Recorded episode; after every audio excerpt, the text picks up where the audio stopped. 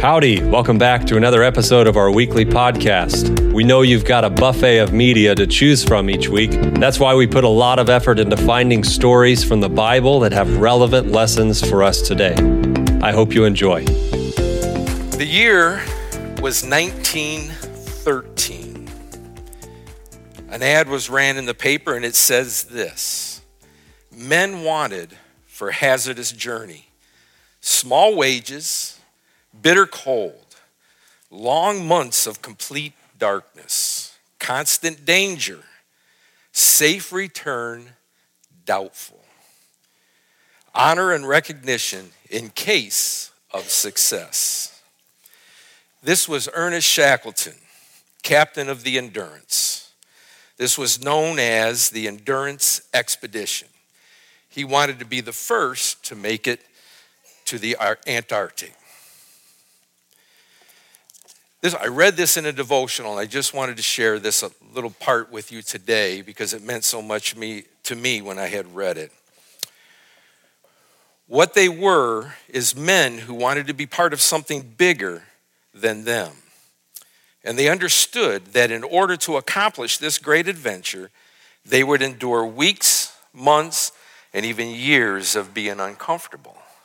These mighty men were willing to risk they were willing to leave the safety of the harbor because they understood that's not what ships are for. Eventually, the Endurance became trapped in packed ice, crushed and sank, standing her 28 men crew on the ice. After months spent in makeshift camps on the ice, the ice continued to move northward the party took the lifeboats to reach the inhospitable and uninhabited Elephant Island. Embracing reality, Shackleton made the difficult and dangerous choice of taking five of the 28 men crew on an 800 mile open boat journey in a lifeboat to reach South Georgia, which would eventually lead to the rescue of the entire crew. Interesting enough, from the time they left the harbor to the time that they were saved was 22 months. Shackleton survived, and his men were saved because he, he kept choosing to do something different. Sheer muscle couldn't break them free of the ice, withstand the minus 100 degree temperatures and 100 mile an hour winds or survive countless dark, lonely nights. Hope is what saw them through. And that hope came through the leader they trusted, would do whatever it takes to find their way home. The captain of the Endurance was, was training his men how to take on the harsh realities, confront fear, band together, take risks in order to survive the ruthless forces of this dangerous world.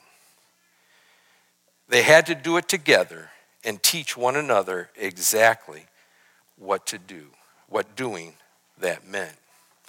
Story sounds familiar, doesn't it, as Christians? Interesting enough, over 5,000 men applied for that job.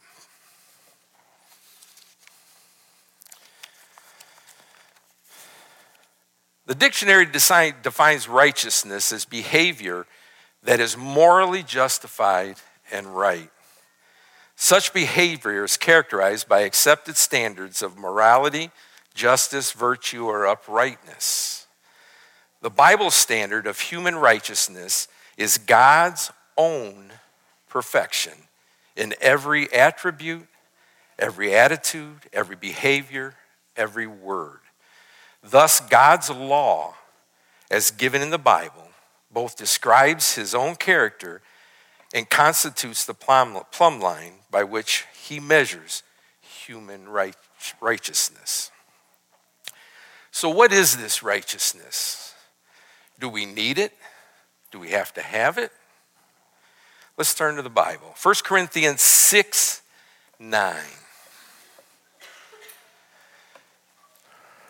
1 Corinthians 6 9. it says, Do you not know that the unrighteous will not inherit the kingdom of God? I'll just go ahead. Romans 3 9 says, There is none righteous, no, not one. So, what are those two verses telling us? If the unrighteous is not going to inherit the kingdom, that means we would have to have righteousness to be able to inherit God's kingdom. What is righteousness? What is it? Psalms 119, 72 tells us. It says, My tongue shall speak of thy word, for all of thy commandments are righteousness. Psalms 119, 142. The righteousness is an everlasting righteousness, and thy law is the truth. So we know we have to have righteousness to, to enter heaven. We know that none of us are. The Bible tells us that righteousness are the commandments of God, it is the law. I have a few quotes here that I want to read to you. First one is found in Selected Messages, page 366. Righteousness is obedience to the law. The law demands righteousness. And this is and this the sinner owes to the law. But he is incapable of rendering it. The only way in which he can attain righteousness is through faith.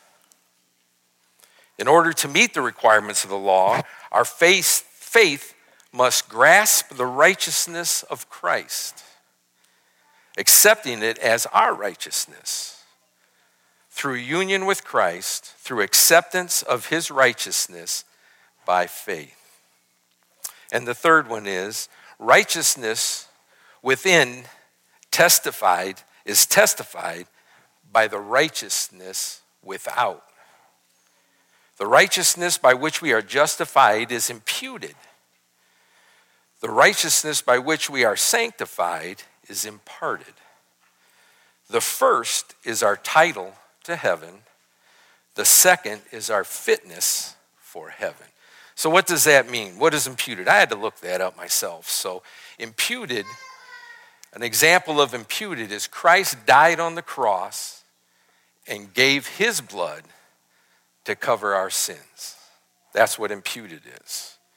Imparted is what do I do with that once I have it? What do I do with that righteousness once it has been imputed to me? It's impossible for any of us by our own power, our own efforts, to work the change in ourselves. And this is what I want you to hear here it is the Holy Spirit, the Comforter, which Jesus said he would send into the world that changes our character into the image of Christ. And when that is accomplished, we reflect as a mirror the glory of the Lord.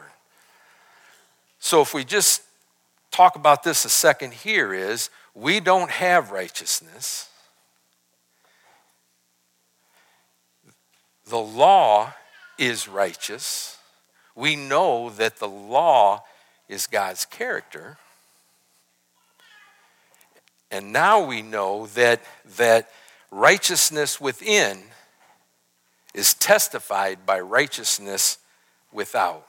What we do with that righteousness. And how we obtain that righteousness is through the Holy Spirit.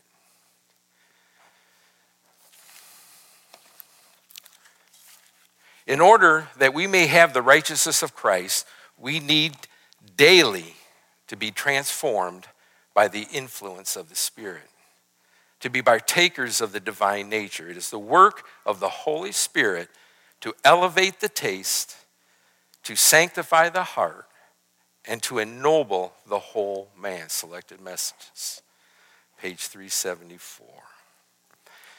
The Bible doesn't talk a lot about Enoch.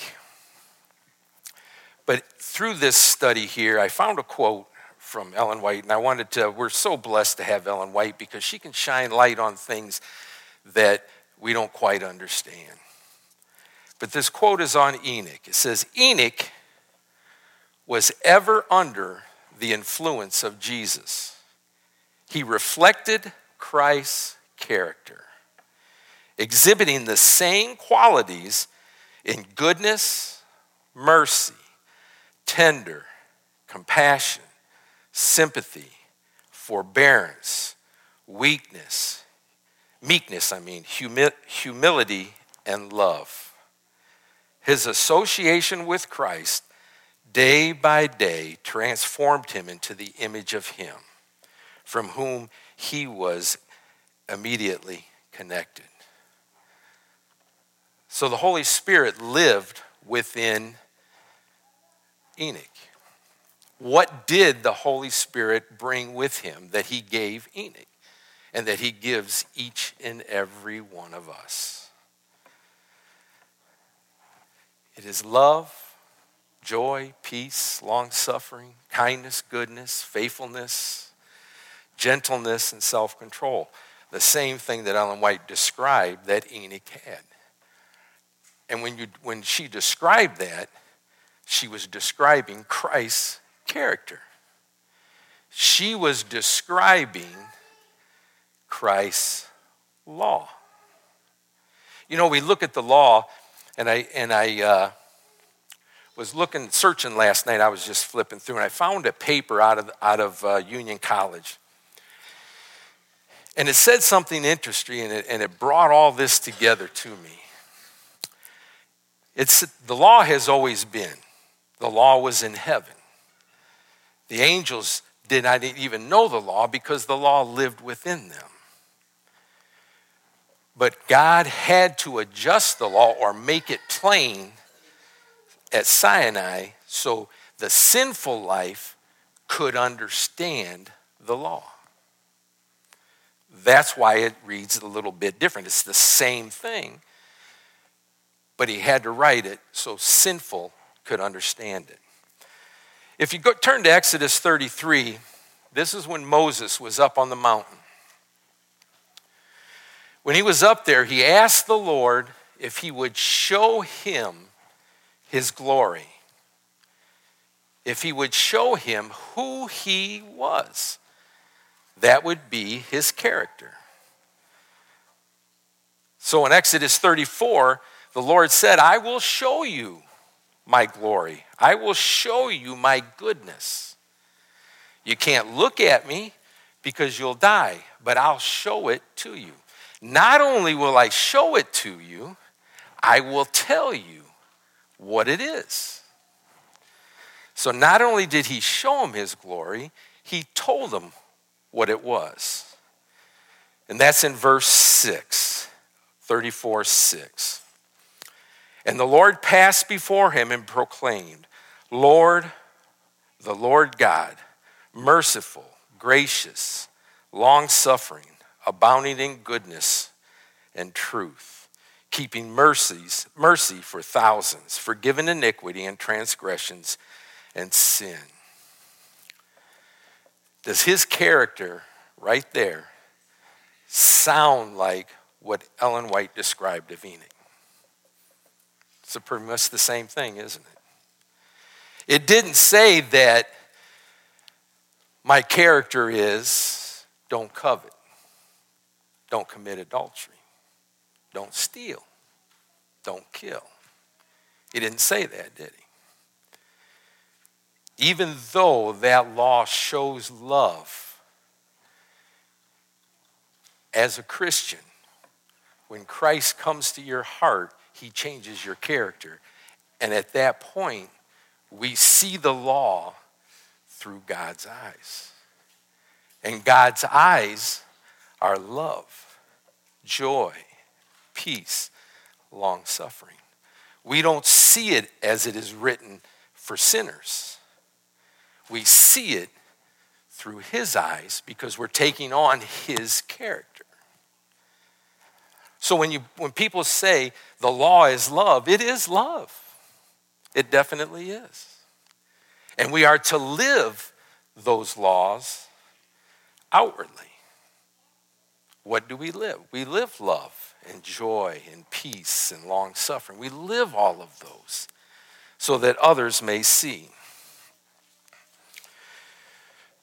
Through, through his grace, they are justified, they are justified, made righteous. And every soul to whom Christ has imparted his righteousness is under solemn obligation to practice that righteousness. Now we know that we can't have righteousness without Christ living within our heart. But when he lives in our heart, our life changes. It's no longer the same. We become Christ like. We become love, joy, peace, and long suffering. The righteousness of the law is seen in his life, which is Christ. We hunger and thirst after righteousness when we want to have all our thoughts and our words and our actions Christ like. No work that the sinner can do will reflect the saving of the soul. Obedience was always due to the Creator, for he endowed men with attributes for this service. God required good works from, from men always, but work, good works could not avail to earn salvation. It is impossible for man to save himself. He may deceive himself in regard to this matter, but he cannot save himself. Christ's righteousness alone can avail for his salvation, and this is a gift of God. It is a wedding garment prepared for you, in which you may be welcome guests at the marriage supper of the Lamb. Let faith take hold of Christ without delay, and you will be a new creature in Jesus, a light in the world. So, if we bundle up what righteousness is, righteousness is Christ dying on the cross, taking his blood and covering our sins. When God the Father sees us, he doesn't see us as sinners.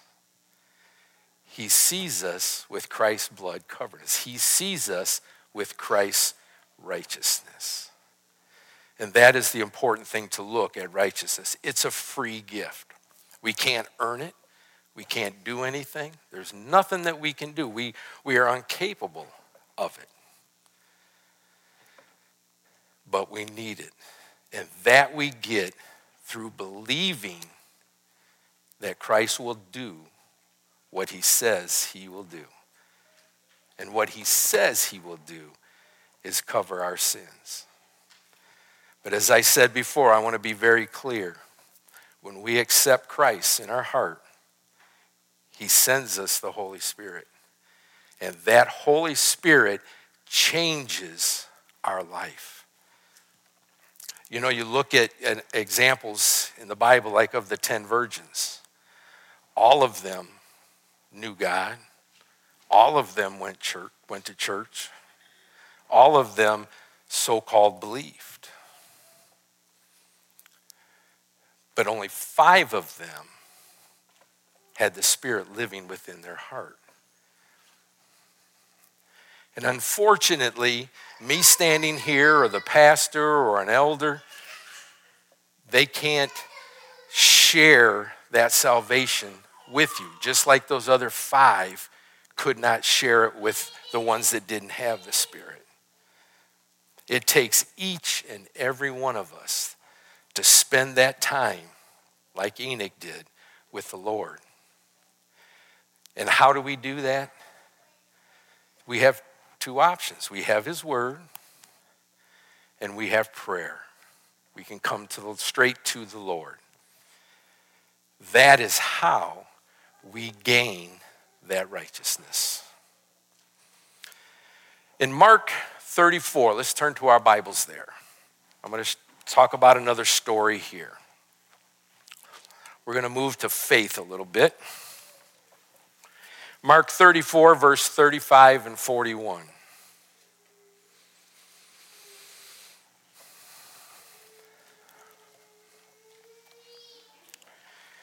starting with verse 35. On that same day, when evening had come, he said to them, Let us cross over to the other side. Now, when they had left the multitude, they took him along in the boat as he was. And other little boats were also with them. So not only did they get in a boat and go out, there were boats that followed them out to the, out to the lake. And a great windstorm arose, and the waves beat into the boat, so that it was already filling. And he was in the stern, asleep on a pillow. And they woke him and said to him, Teacher, do you not care that we are perishing? Then he rose and rebuked the wind and the sea. Peace be still. And the wind ceased, and there was a calm. But he said to them, Why are you so fearful? How is it that you have no faith? He didn't say little faith, some faith. He said, You have no faith.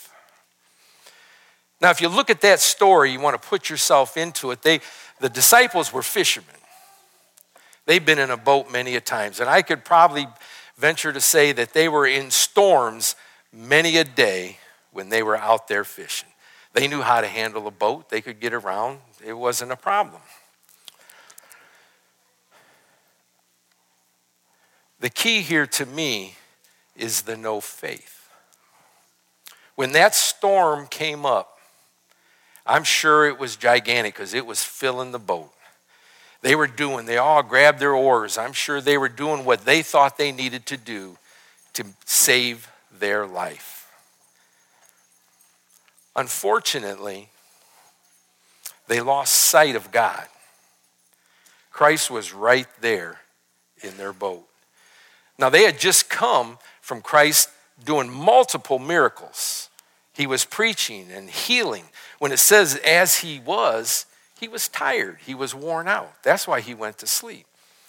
But if you look in, in, in uh, uh, Patriarchs and Prophets, you'll look and see she describes a little more when the light shone on the, the stars, or, or not the stars because it was storming, but light shone on Christ, they saw peace in Jesus. He was peaceful. Now, how was Jesus peaceful? He was peaceful because he had God living in his heart like they should have had God living in their heart. Christ didn't do those miracles on his own, he didn't have the power. God gave him that power. Remember at baptism when he sent the Spirit down to him? He gave him that power to do that. When he was laying there on that, on that bed, that storm didn't bother him because he had peace in God. The disciples didn't think of Christ first. Matter of fact, they didn't even think of all those other boats that were behind them in that same storm. They thought of themselves. What should have happened is they should have fell to their knees and prayed. You know, we all go through trials. Every one of us. And there's more trials to come. The question here that I look at is how do we handle those trials? What do we do? Do we come to Christ first? You know, Christ died on the cross, shed his blood for us to save us. By doing so, he also gave us that avenue for Him to carry our burdens. But yet we don't look at that. I don't know about you guys, but I'm Mr. Fix It. When problems come my way, the first thing that I've always wanted to do is I can fix this, I can take care of this. That's how I lived my life. But I can tell you this when Christ does come into your life, your life changes. You start to look to Him first. And it's important to understand that because Christ knew at that point they still didn't understand what He was doing there. They still didn't understand the love and the power of God in heaven because He told them that you have no faith. The reason why God can do so little for His people is that they do not have faith in His power. When obstacles arise, they do not go to him and ask him how to work. They look at the discouraging features of the work and lose heart. That's messages 163. I've told this story in Sabbath school before, but I'm going to share it again because it, in my life, it has to do with faith. When uh, uh, Lori and I were newly married. My mom got sick. She was 43 years old, and she was dying. And we'd go to the hospital to see her, and I would go down to the chapel and I would pray. I would pray and I would pray and I would pray, but she died. And at that point in my life, I looked at it and said, why did he let this happen? She was a good lady, had young children still at home. How could this even happen? And I know hate sounds like a strong word, but at that moment I hated him. I didn't want anything to do with him. He could not hear me when I needed him. But if, you, if, I, if I'm going to be honest and I look back at that situation, Christ performs miracles to bring glory to God. At that time, if he would have saved her, would I my life have changed? Because at that time I was what Ellen White calls a nominal Adventist. I'd show up to church here and there. I, you know, really wasn't didn't care a lot at that time. So would that have changed my life if he would have healed her? And I can honestly say, probably not. But the good news in all of this is Christ left me to do and Waller and left me to do what I needed to do. But he knew the time was right when he came to me and I would hear his voice. That's what was important. He knew. He had to let me go. He had to let me live how I wanted to live because my life wouldn't have changed until I really needed him. And then he could come to me at that point and I would hear. there is therefore no condemnation to those who are in Christ Jesus. This is Romans 8 1 to 4. Who do not walk according to the flesh, but according to the Spirit. For the law of the Spirit is life in Christ Jesus, has made me free from the law of sin and death. For what the law could not do, in that it was weak through the flesh, God did by sending his own Son in the likeness of the sinful flesh on, a, on account for sin. He condemned sin to the flesh, that the righteous requirement of the law might be fulfilled in us who do not walk according to the flesh, but according to the Spirit. Repentance is associated with faith, and it is urged in the gospel of essential to salvation. This repentance has, it, has in it nothing of the nature of merit, but it prepares the heart for the acceptance of Christ and our, and our Savior, the only hope of the lost sinner. You know, I, have talked about faith and what faith is. Faith is truly believing that the Lord will do what he says he will do. We have faith here on earth. I mean, we have faith in our spouse, we have faith in our children. When they tell us something, we believe that they're going to do what they say they're going to do.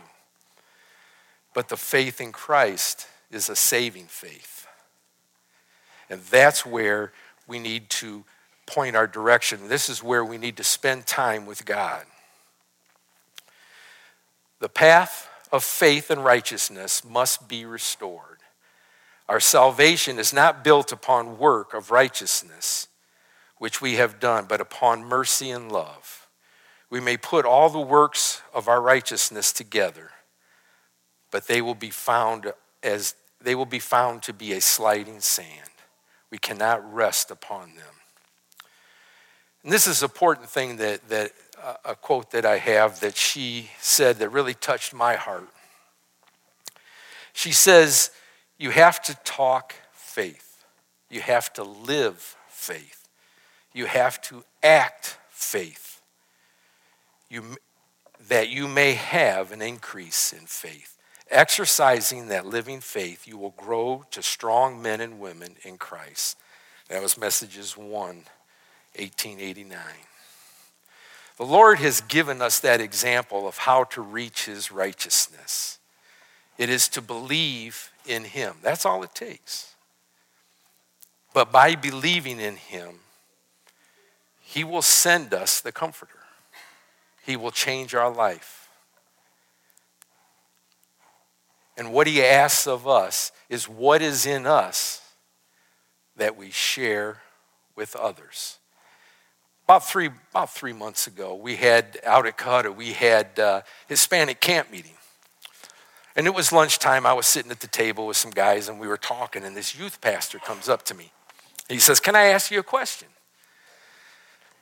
I said, Sure. I figured there was a plugged toilet or something was wrong. I figured I had a problem. You know, he was coming up to ask. He looks at me, he says, Do you believe there's a God? And I said, Yes. And he says, How do you believe that? And I thought a minute and I said, Well, because I've seen him in my life, what he has done for me. And he, he nods his head and he looks at me, he says, How do we show them? And there was a table of kids sitting there, there was a table of youth sitting right there. I believe we go through trials in life. I believe things happen to us to strengthen our faith. But I also believe that we are to share those trials with others. People, even our young people, need to know that everything isn't perfect. We go through problems, we have problems. There's going to be many more, but it's how we handle them. And that's how they're going to learn. These stories that I read you today, those were trials in the Bible. Those were events that happened to those people. We have events too that we should be sharing with others, especially our youth, to let them know this is not a, unattainable. Christ is there, He is real, but they need to see that. And that's why the Lord says, if the righteousness is in me, it's going to show outwardly. That's the important thing. Are we showing Christ's righteousness outwardly. And what is Christ righteous? What is the law seen through God's eyes? Love, joy, peace, long suffering, kindness, goodness, faithfulness, gentleness, self control. That's truly God's law. And that's what He brings to us when our character changes. The other side is are we looking at God's law as don't steal, don't kill, don't commit adultery? Is that how we're looking at God's law? And it was designed for sinners. Remember, Christ died for you and me. He died for us to cover our sins that when Christ looks at our Father in heaven looks at us, he sees Christ's righteousness. We need his character in our life, and we need to be examples of Christ's character to all of those that we come in contact with. I want to close with this. It's a Bible verse that I keep near and dear to my heart. I think most of you that are here know that when there's ever prayer requests, I pray for our children. It's a rough time for our children and grandchildren to go up with all this social media and film and what's going on right now. It's a tough place for these children to be brought up. But I keep this verse. It's Jeremiah 31, 16 and 17. It says, Thus saith the Lord, refrain thy voice from weeping and thine eyes from tears, for thy work shall be rewarded. When it says your work, what does that mean? That I got to go out and do something? The work is what Christ does through me. We understand we just accepted him, he's changing us. That work is Christ living in me. So that work shall be rewarded, saith the Lord. And they shall come again from the land of the enemy, and there is hope in thine end, saith the Lord, that thy children shall come again to their own border. Amen? Amen. And I think it's a prayer that we need to keep up in front for all of our children, all of our grandchildren. It's a tough world. But you know what the Lord asks us? To do good works. That's what he's asking for us, is to do his will. Show that love and kindness and gentleness to others that we come in contact with. I don't think his word was put here to browbeat people. That's not what it was intended for. It's intended to show Christ's character, which is love. That's what it's intended for. Thank you. Thank you so much for listening. We record these messages each week at the Seventh day Adventist Church in Adairsville. And if you're ever in the area, we'd love to see you. Stop in and say hi and enjoy some good Southern food with us. We'll see you next week.